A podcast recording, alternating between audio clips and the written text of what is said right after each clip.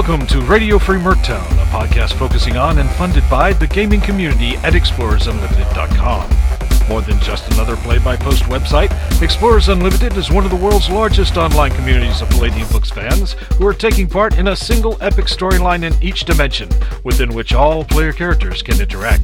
Explorers Unlimited, where the only thing missing from the greatest adventures ever imagined is you. And now here's the host of Radio Free Merctown, Lloyd Ritchey. Welcome to another episode of Radio Free Merctown. This would be Radio Free Merctown episode number 48, unless I've, you know, miscounted at some place. Um, my name is Lloyd, your host as always, aka Augur and Jezebel, and today we have uh, Kyle and Tony uh, in for the episode. Uh, gentlemen, why don't you go ahead and introduce yourselves? I am Tony, uh,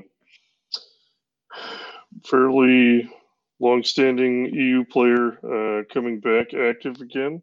Uh, my primary character is Vortigern, Vortigern, who is a Palladium Fantasy Summoner, and I also play in the Heroes Unlimited dimension uh, under the name of Faraday. How's it going? My name's Kyle. Uh, I'm actually a relatively new member to uh, to EU. I've only been here for about eight months, roughly. Uh, my primary character is Wolf a uh, dual wielding uh, gunslinger uh, on Rift's Earth, and my secondary character is uh, Raz. He's a Seljuk in Phase World. Alrighty. So we're just as an overview of the subject matter for the episodes. I'm going to go through the new patron shoutouts, which are nice and brief, uh, but there are some, which is always nice coming out of the holiday season, where oddly they often decline. I think people prioritize giving gifts to their relatives over, you know, uh, supporting a podcast, uh, which I don't blame them. Uh, then we're going to uh, dive into a quick overview of available games on EU. Uh, that covers not just the Rifts uh, groups, but all the currently available games and their status. Um, and then we're going to dive into the available Roll 20 campaigns in 2020 because there were quite a bit of shenanigans, polls, choices made by the players. It was all democratically done. So uh, you have no one to blame but yourselves and democracy, if you like. Um, and then we're going to go into a uh, the 3025 setting of one of the new Roll 20 campaigns, which is a time of war, and have a Q&A session uh, between these uh, two guys and myself. And then we're going to uh, have our Steam key giveaway and cut the mics and, and start playing Roll 20 ourselves. Um, so, just to start things off, uh, thank you very much to the new patrons Christian Hodges, uh, returning um, from a long absence over on, on, the Savage Rift side, and uh, Tony B, who's here with us coincidentally today as uh, one of our new patrons. Thanks for your support, gentlemen. Now, let's just go ahead and dive right into the overview of available games on EU. So, how about you guys uh, open up just telling us which groups games you're in?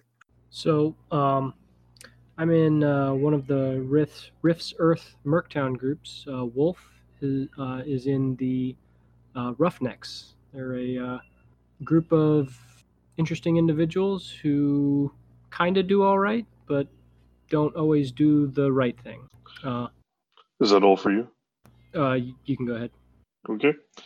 Um, my only currently active character is Faraday, who uh, is in the Heroes Unlimited Century Station game, uh, which, for those who aren't familiar, is kind of like a Suicide Squad uh, premise group where uh, the characters are various types of superpowered individuals that are more or less press ganged into uh, fighting crime, as it were, uh, in the kind of dystopian century, century station city setting. Uh, so not Rifts, but um, it can still have a lot going on. You know, I think that is something that uh, Heroes Unlimited tends to, you know, be underappreciated on is uh, the real breadth uh, that it has as as a setting. Yeah, and why don't we, uh, since you, you brought that one up, uh, why don't we just go into a quick overview of Heroes Unlimited Century Station. Um, that's currently active. Uh, the the Dimension Master for that setting is uh, Black Haunt. He's been running that setting since I abandoned it well over a decade ago, I think. Uh, and um, uh, they currently have just the one group, uh, the Alpha Squad. Uh, and there are a number of characters in there. Uh, as Tony already kind of covered, uh, the game is set in Century Station, which is geographically ambiguous, but it's in a near future Earth in the like 2040s or 2050s, maybe. And uh, after first contact has been made, and there's a bunch of other stuff, but you can, it's straight canon uh, setting wise, but with all of uh, uh, Black Haunt's uh, little twists and turns that he's he's built into the that he's baked into the cake, as it were. So it's a pretty interesting setting.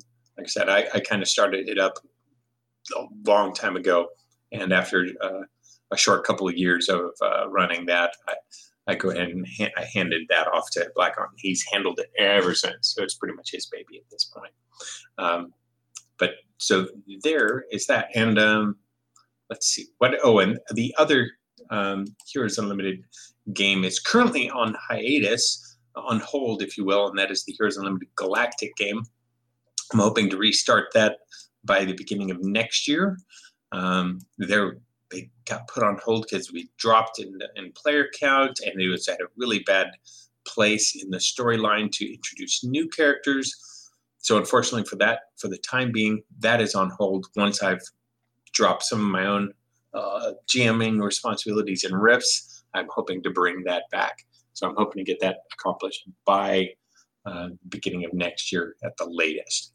Um, I guess uh, this I can uh, we can segue into since we covered uh, heroes, why don't we uh, tackle fantasy? Um, and we have no one currently active um, in the chat here who's in a fantasy game, but uh, they have two groups. Um, I'm still presently the DM, uh, Augur, but I'm hoping to hand that off pretty soon as part of my uh, shedding responsibility phase of 2020. and uh, but and I currently run one of the groups. They have a uh, they have A group and B group. Um, a group is kind of dark side-ish, uh, so they're not the goody two shoes. B group's more noble in their uh, in their aims and goals and manners of uh, getting things done. but that's set in the canonical Eastern Territories setting with Lorne as kind of like a, uh, a merc town or a home base of operations for the fantasy group. Um, and and it's a it's a real interesting and off overlooked setting, even though it's got a ton of setting content material. And uh, but that's a general overview of uh, of the setting there. And Eva is currently the the GM that covers the the dark side group, as it were. Um, yeah, I think fantasy is often kind of, you know, once again, I feel kind of similarly uh, about it as I do Heroes Unlimited. Is uh, it's underappreciated. You know, people tend to kind of look at it and think it's like D and D light, but it has a lot more depth and nuance to it as a setting, and is just as kind of, uh, for lack of a better way to say it, like dimensionally wacky uh, as anything else Palladium. Um, you know, you can run into a lot of strange stuff in the fantasy setting. Yeah, uh, Palladium Fantasy's got a, just a, a mile wide and a mile deep of depth to the setting uh, content. So it's a it's a great one to explore whether or not you're new to uh, new to the setting or not, because uh, there's lots of room to explore there, uh, especially if you have a creative GM and a group that doesn't mind traveling. Uh, but moving along to uh, Phase World, they have uh, two groups, the Galactic Rogues and Adventurers. They've been going for a long time, well over a decade. Uh, and the Dimension Master in there is uh, Dark Lord. He's had it from the get go. He has a huge overarching meta campaign, and it's been going active for about 14 years or so, I think. So it's it's quite lengthy. And um, the GM for one for the one of the two groups is uh, consumer, and the uh, and Dark Lord handles another one of the groups himself. And uh, that one, if you're looking to play something that's just off the charts, weird, wacky, or uh, super powerful, this is the setting for you. It's a galactic scale, uh, huge, you know, uh, massive arcs that you know affect the canonical setting. So it's, I mean, everything from time travel, you name it, it's all in there. Um, it, so this is uh, if you want to make the Super Munchkin character, trust me, this is the setting for you because he's going to be rubbing elbows. He or she is going to be rubbing elbows with other Munchkin superpowered, uh, powerful characters, and um, you'll be facing comparable adversaries, and perhaps even more so. Um, but there's Phase World. It's your kitchen sink of super of super high power characters and uh, high power setting and on, on, a galactic scale and with an epic campaign narrative. So, so it's go big or go home for Phase World. Yeah, Vortigern, um, before he went and before I went inactive was in the Galactic Rogues, and um, I'd have to give two thumbs up to the setting as well. Uh, and definitely say that yes, it's it's go big or go home, and uh, be ready to get into the deep end of the pool when you start finding things there. Yeah, nothing, nothing, nothing small in Phase World. When you're when the backdrop of your setting is three galaxies, I mean, that's big. Um, and now for the transition to our uh, final chunk of the site, uh, and this is not to take anything away from Savage Rifts, which has a multitude of things going forward, uh, not just uh, Rifts itself, but with the Savage system, but also other settings like Shaintar and Deadlands. And you can you can t- take a look over at savagerifts.com to get any information you want from them. They're a very active group, bunch of great guys, and super involved. And a number of them are actually getting published, uh, getting their content published uh, through Savage Worlds and uh, you know Pinnacle Entertainment Group themselves. So uh, they're pretty high high quality rollers over there. Um, but now to dovetail that with our, our present iteration of Rifts on the Palladium side of Explorers Unlimited, um, we have it, it is basically a Merctown focused, as in this is the home base to which everyone returns. And it's on Rifts Earth, but each GG each GM can basically take his can basically take his group wherever the group wants, but they always come back home. Uh, so they can do the dimension hopping and all that good stuff. And uh, there's been no shortage of them jumping over into Phase World or something like that, having a visit.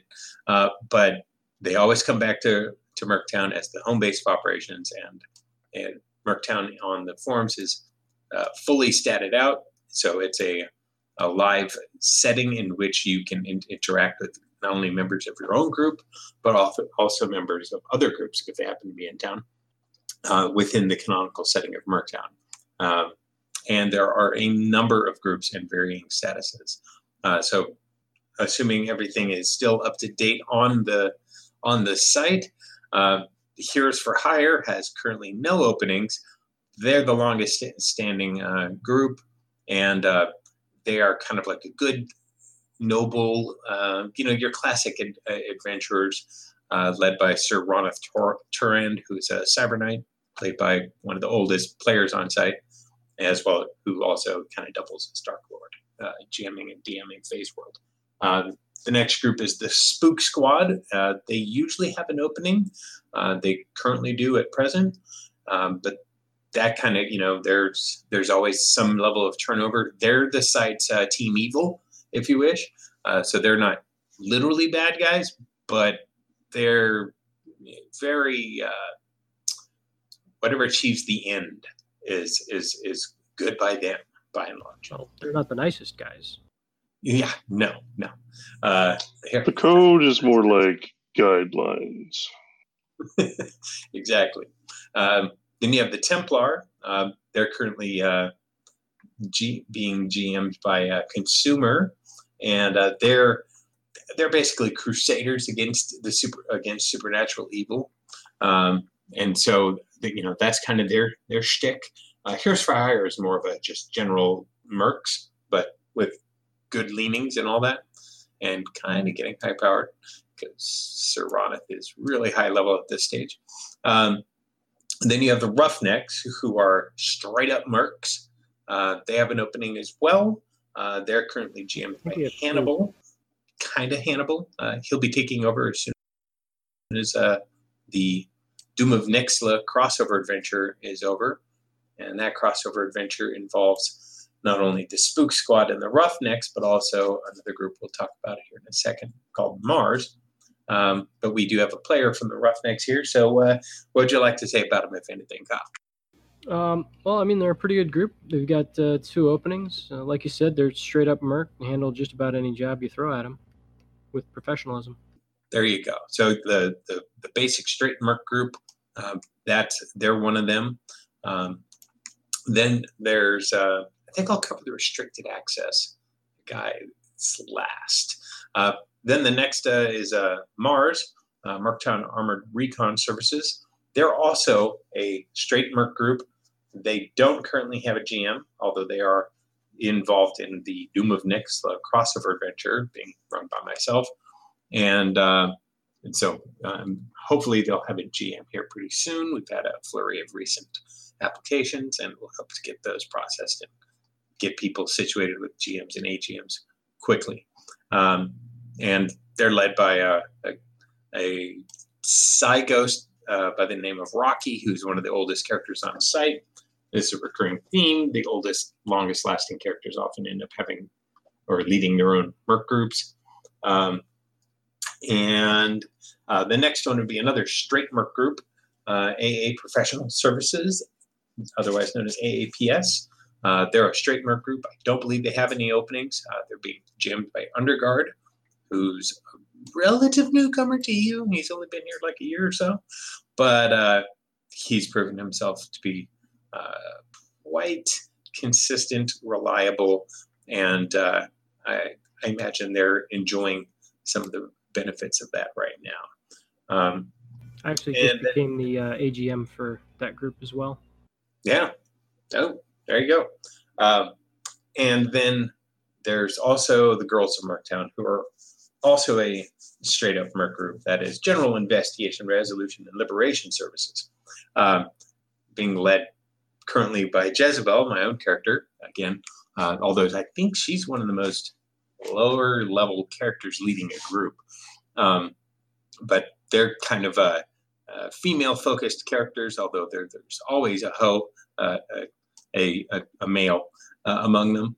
And uh, well, we have a we have Legion as our GM at, at, this present. We've had quite a turnover of GMs in the last since the since the group got started, but things are finally settling down. I hope and uh, getting back on on the pace. I think Underguard might actually be taking it over because Legion did, maybe Net didn't pan out. Not sure.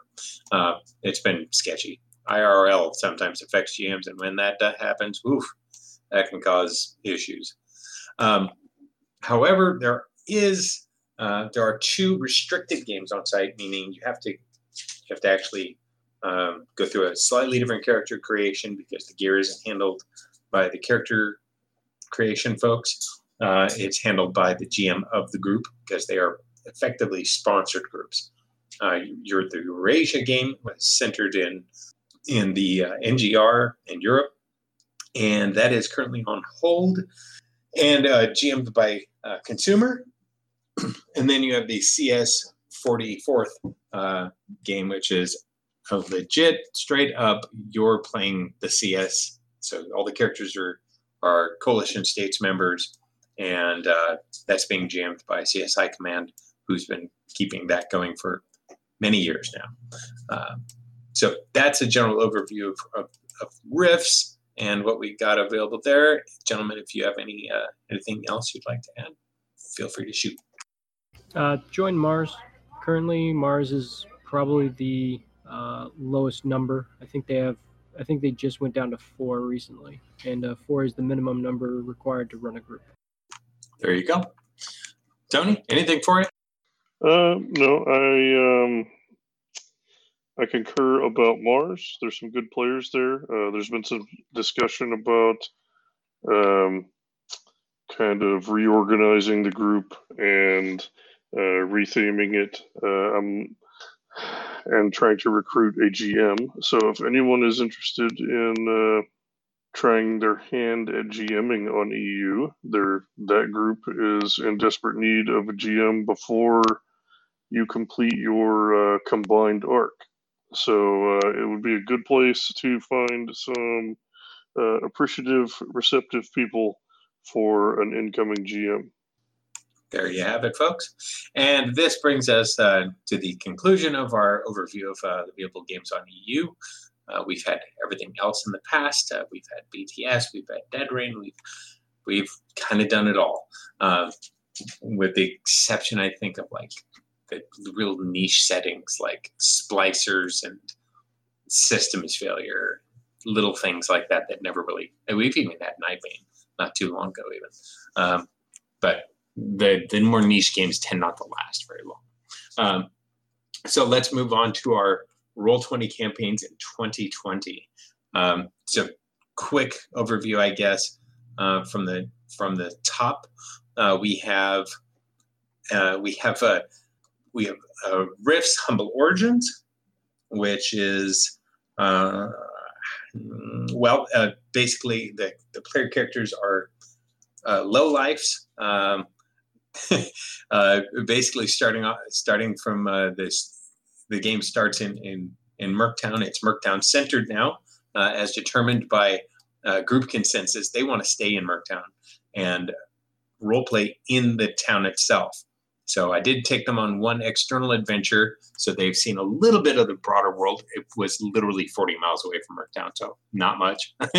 uh, but they did that, and they're like, we don't really want to become Mercs, we want to take over Merctown. We want to specifically, we want to take over the black market because they're all kind of shady characters. Um, so that's you sound like my kind of people, right? Uh, that's the angle. Their their big goal is take down Boss Dutcher and be and rule in his stead, which that's going to lead to some interesting gaming uh, and gaming not of your typical variety. It's good to have goals, I guess. Yeah. Uh, so th- that's the uh, that's the setting there. Uh, we have a, a, a, full palette of players there, and uh, it was the one thing that the they could really use is some leadership. They have the direction. They know what they want to do now. We played through the uh, setting uh, last year. We started it and played through it somewhat last year.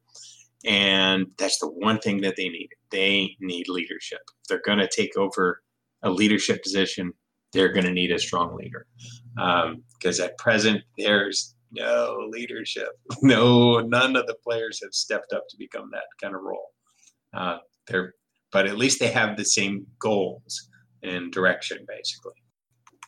Which brings us to our, our next Palladium game, which would on Roll20, which would be Palladium Fantasy, which will be going on tonight. Our session zero will be happening in about half an hour. Um, and they actually, well, I'm going to be finding out here in about half an hour. But uh, what, what their long term goals are, getting to know their characters and everything like that. Uh, we've got a couple new incoming players, uh, both wizards, and uh, which is interesting because they've kind of had more of a, a, a hit 'em kind of focus, you know, the, the warrior type focus or whatever. To use classic D and D terms, they've been a party of fighters for the most part, um, and it's an interesting group. I'm looking to, I'm looking forward to seeing where it's to where it's going to go.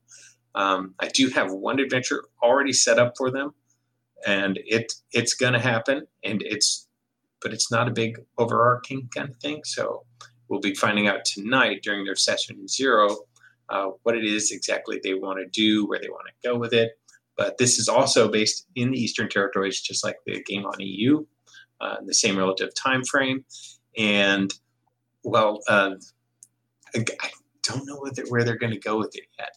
Um, they've had, they have uh, that game. They've kind of not lacked direction, and they kind of have a leader usually Usually it was a, a mage, uh, but they always tend to have direction, even if they don't have clear leadership.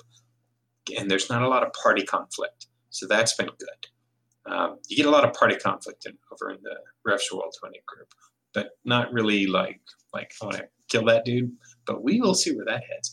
Um, but the fantasy group, uh, they've got direction, and their main direction up to this point has been to flee the territory where they got betrayed, and like where they basically had a, a bit of a manhunt on after them.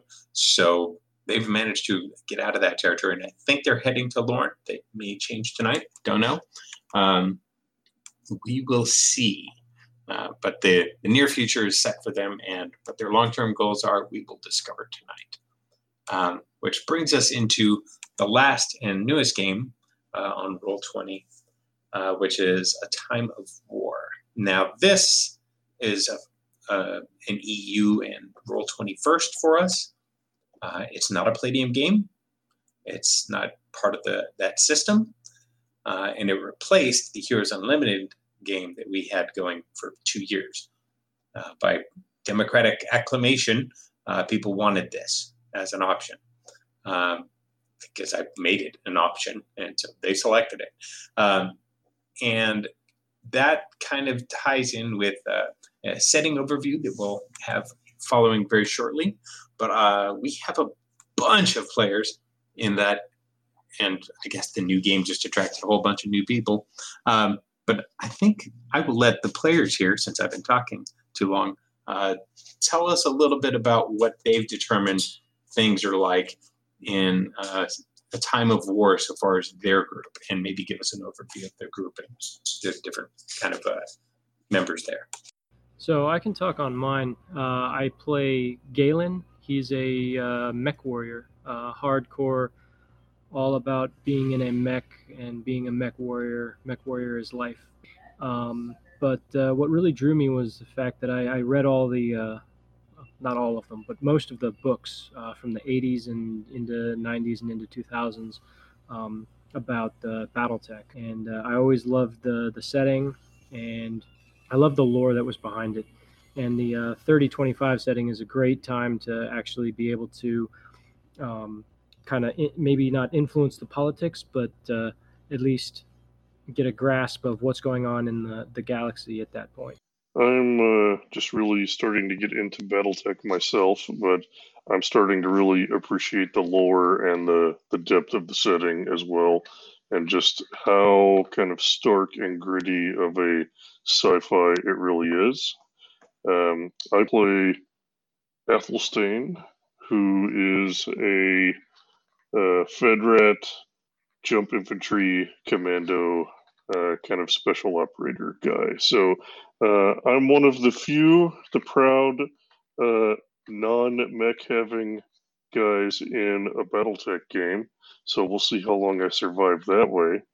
Um, but uh, I really like our group composition. Uh, after our session zero the other day, it seemed like we had a really good, well rounded group that um, had a lot of different competencies um, as far as um, coming together as a unit and being able to do things without you know all of us pretty much being like hey we need an npc to uh, fill a gap for x y or z.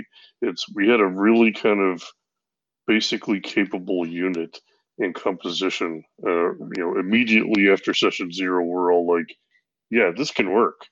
Yeah it was it was really nice to actually see that we had been able to make uh, a, a bunch of people separately who all were able to cover uh, lackings in in other characters' areas. Like there, there's a little bit of overlap in some things, but everybody was at some level able to cover for a weakness that another character had.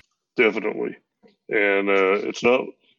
We're still kind of, I think, feeling out each other's characters, insofar as uh, how are the relationships really going to work and what have you. But um, I think that that's in character for the group right now. My impression is that the the Merc company isn't that old, and we all haven't been doing this together for that long, and so it really kind of fits in that here we are coming together as a company, and getting to know each other as we're getting to know each other's characters at the same time. And oh, by the way, here's a mission, and you better make some money. You know, C bills, baby. Oh yeah, all about the C bills. But yeah, it is it is going to be nice, and um, uh, I think it's going to be a little more natural for the the character development, given that we uh, some of us don't know each other uh, as players, and getting to learn how the other players play and also how the other characters interact. I think is going to actually help uh, rather than. Yeah, and so just to give a little uh, a little depth on where this this group of uh, fairly new to the whole Merc game, uh, uh, where these Mercs are, uh, they're uh, on a little world that's uh, known as Neops, and well, star system is known as Neops. It's in the periphery, right on the edge of the Free Worlds League, which is one of the major successor states, but it's also really closely adjacent to the Illyrian Palatinate, the Lothian League, and the Marian Hegemony. And all three of these are at best a step above um, pirate states. uh, they're uh, they're very they're out in the on the fringes of the of the periphery, so they're not in the quote quote civilized inner sphere, and but they're really close to it, and they're surrounded by all kinds of potentially hostile actors. And they're a new group. Their leader, um, who's a whose call sign is Karma, her she's been she's been a, uh, in doing military action and a mech warrior for about nine years, so she's about veteran level, right?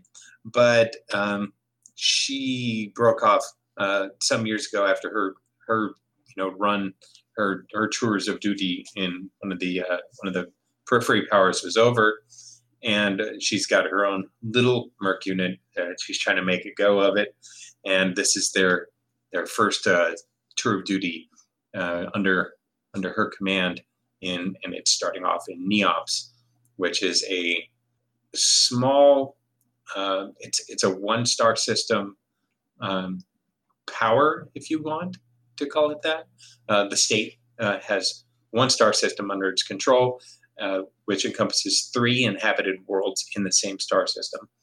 Um, they're all fairly cold worlds uh, with a with temperate uh, region around the around their equators, and they have an interesting social structure wherein it's basically a technocracy because the ruling class are the descendants, hereditary descendants of folks from the Star League, like astronomers and scientific observers or whatnot, who stayed there when the inner sphere fell into chaos almost 300 years ago. And they've just become kind of a technocratic ruling class, and there's there everyone else is kind of plebs and they they do what they're told because the technocracy ensures a fairly st- high standard of living for the periphery, and they have a nice social safety net and everything going. So they've effectively bribed their populace into what appears to them, at least, to be uh, permanent subservience to them. So, but we will see how that plays out in the long term as the uh, game setting goes on. However, uh, this is the kind of a world in which these mercs live. And, uh, you know, when you're surrounded by pirates and ambitious and kind of kind of ambitious and fractious power like the Free Worlds League, uh, which is very decentralized in many ways, uh, unlike the rest of the uh, inner sphere states. It's a very kind of dicey place to be. And thankfully, Neops is somewhat small and unnoticed, but they're also they're known to have a pretty good standard living out here in the fringes of the periphery. So they're often a frequent target of, of pirate raids, which means you need someone to defend you.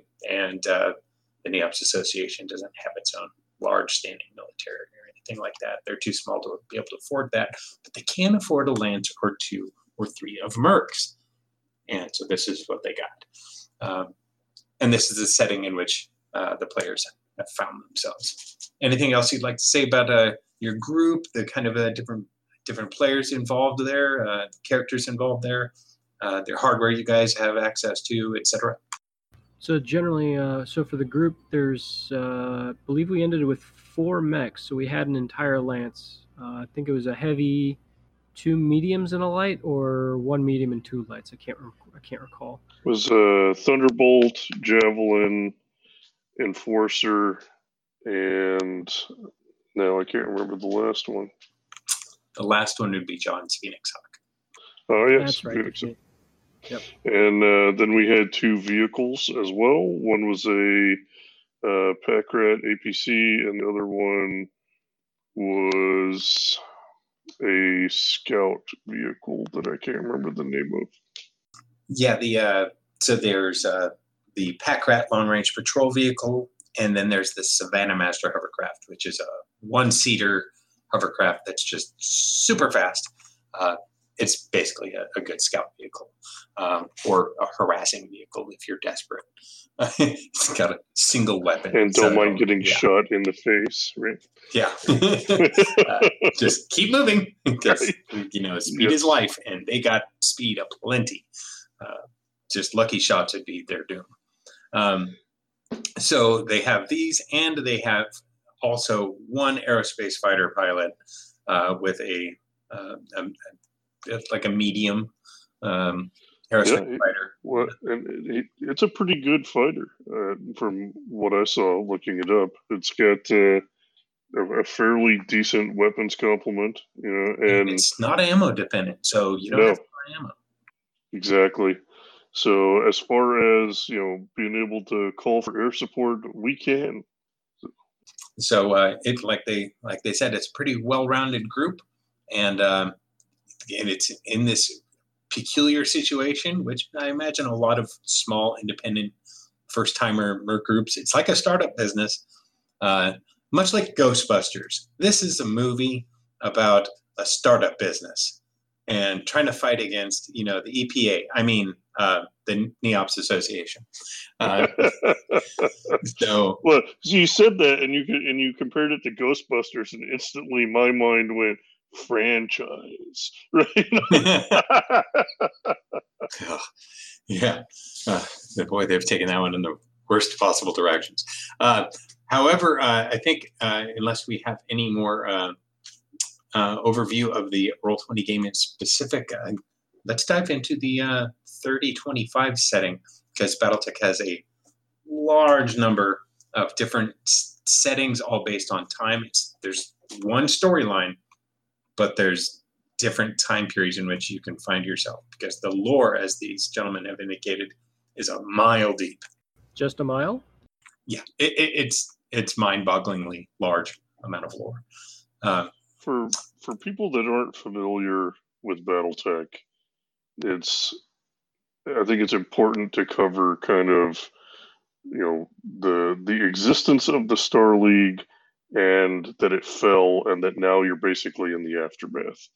And it's often compared to kind of the fall of the Roman Empire and that things are not as good as they used to be.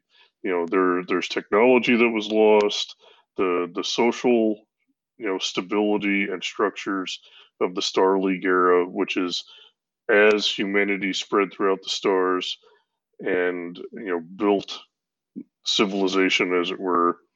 And then when that fell apart now you have the successor states and with a lesser degree of technology constantly fighting over whatever's left. And whatever's left is a pile that seems to be steadily getting smaller because the fighting never stops. Well, and the reason that their um, their technology has been dwindling is because of all the fighting. Um, initially, um, after the initial uh, uh, the first succession succession war, uh, they basically blasted themselves into almost a technological stone age. yeah, uh, so as Tony suggested, uh, it's a good thing to begin with the beginning, and uh, so you get uh, the diaspora from Earth way back in like the 22nd century, and you know with the advent of faster than light, uh, what do you call it, jump technology, which I mean we've seen this in iteration of uh, in like Battlestar Galactica and uh, Macross and other things, right? So being able to fold space and, and jump from one place to the next. Um, so the diaspora happens and humanity just spreads throughout the stars. Well, because it's really hard to communicate and manage things over long distances, feudalism became the uh, political uh, organization which kind of held things together. Um, you might have all kinds of different things from world to world, uh, you know, politically. You might have everything from despotism to democratic republics to uh, you, you name it. But we held them all together in confederations and what have you was feudalism. Um, and because of the nature of feudalism, you ended up with a hierarchy and you ended up with ruling elites of particular hereditary lines. And so this is how we get the five major successor states. Uh, eventually, um, th- there became a time when, uh, around the 2700s, when a, the, the central powers, as it were, kind of like Firefly, in, in that they're like the inner planets or whatever, um, they kind of take control. They establish uh, like basically a, a, kind of republic of the inner sphere, um, which is called the Star League. And uh, it was, you know, you have these member states, and then you have the Star League itself, which is like a super state, which uh, imposes uh, rules on all the rest, and and, and you know help, helps fight their helps fight insurrections and stuff like that, and, and brings peace and order. And there's a couple centuries of peace and order, and then um, or not the 27th century, more like the 23rd or something like that. Anyway, uh, so the Star League happens. It's a it's a golden age for humanity. Things uh, go really well. I mean, everything from terraforming to weather control, you name it. Uh, and then eventually, due to a certain periphery actors' uh, underhandedness and power seeking, uh, the there's a coup, and the Star League falls, and from there on out, all the successor states are vying for to be the rulers of the entire inner sphere to impose a new Star League, but with them at the head. So, and not this, you know, now ex- thought extinct uh, uh, hereditary line that used to rule the Star League. So now you have uh, basically two and a half, almost three centuries of constant war, and their first targets in the first couple wars were universities and manufacturing facilities and scientific facilities. And so they just lost the brains, like a lot of it, over the course of uh, 150 years of just pummeling heavy industry and uh, academia into nothingness. Uh, they lost a lot of the knowledge, um, technological knowledge especially, because that's what they focused on was eliminating the ability of their competitors uh, to wage war. So there was also um, a big impetus in the Star League to um, kind of uh, disincentivize kind of self-sufficiency and instead kind of foster interdependence throughout systems and you know seen as a way of kind of promoting stability. You don't fight your neighbor when you need stuff from your neighbor. Uh, and so uh, when it all actually fell apart that is frequently described as really kind of exacerbating how bad things fell apart quickly um, was because so many of the colonies were not actually self-sufficient. Um, they may have, you know, been able to produce, you know, a, a you know important commodity there that other people relied on, and weren't self-sufficient for, you know, themselves, but they needed other things from them. Yeah, it was a a, a giant uh, a giant interstellar market. So you had specialization and you had uh, comparative advantage taking place and being allowed and even encouraged. And so whole planets would just go agriculture and not be able to manufacture anything but the most rudimentary things.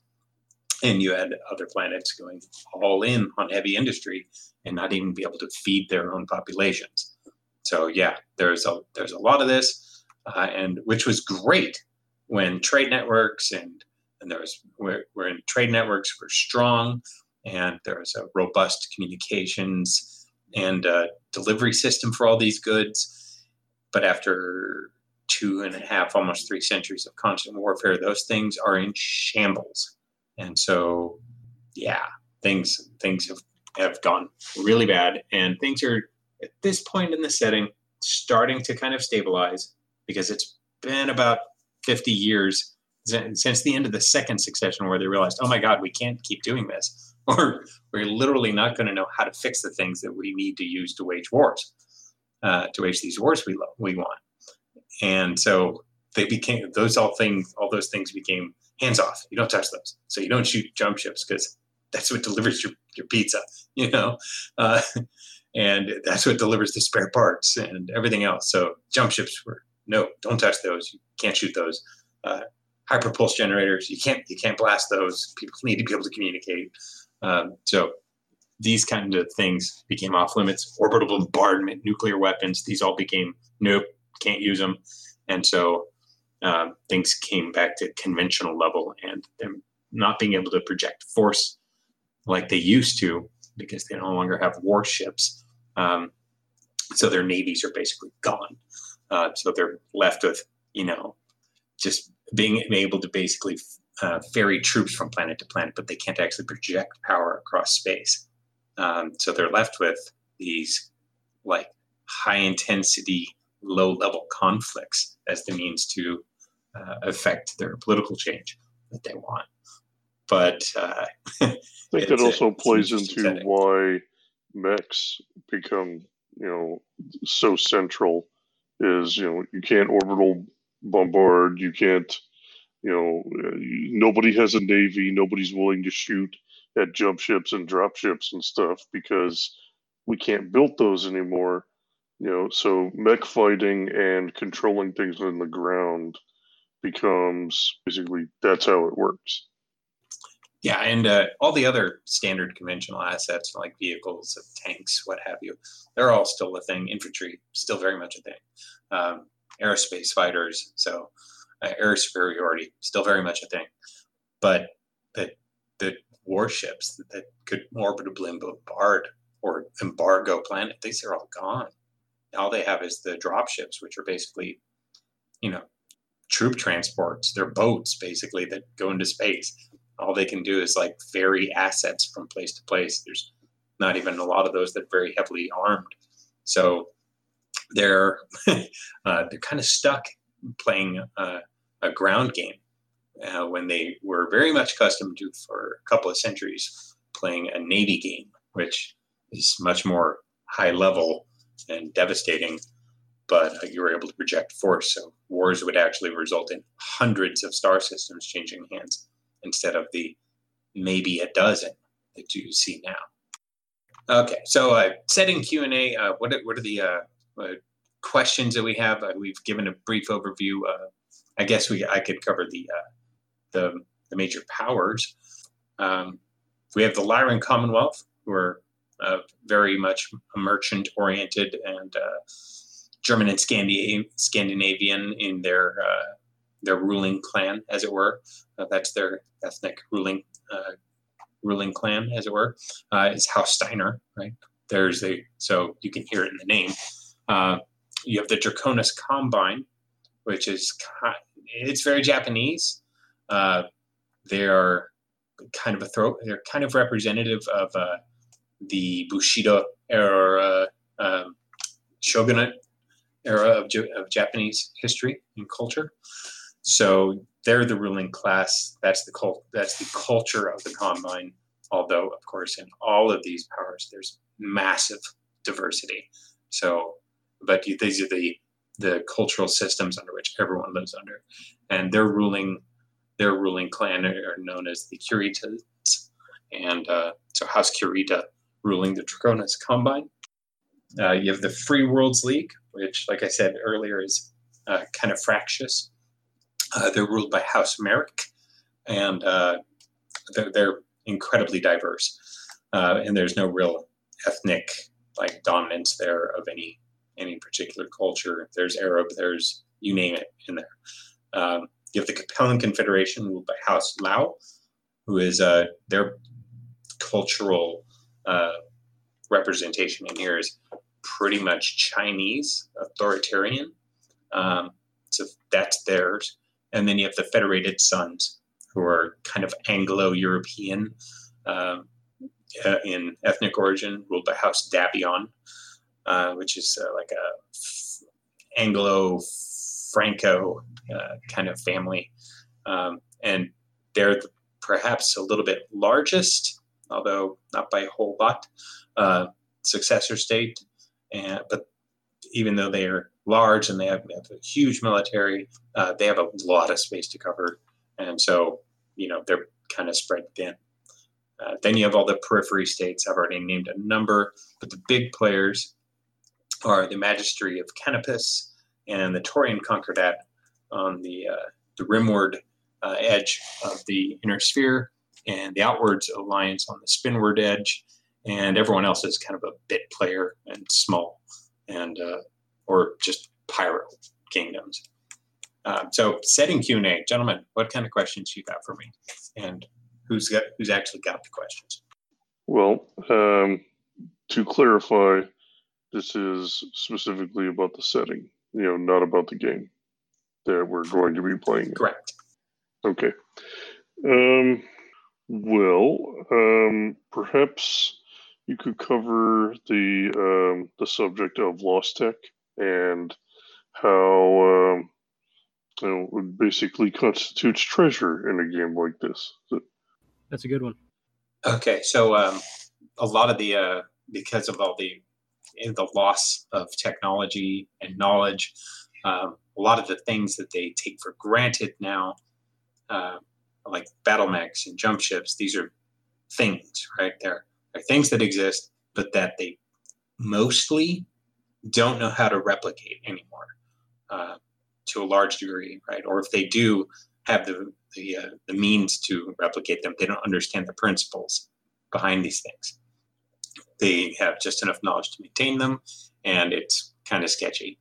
So, but there's always, and I mean, in a galaxy this big, filled with this many star systems, there's always uh, things that show up that have been overlooked, like lost copies of, uh, uh, in, you know, uh, Aristotle's work from 2,000 years ago.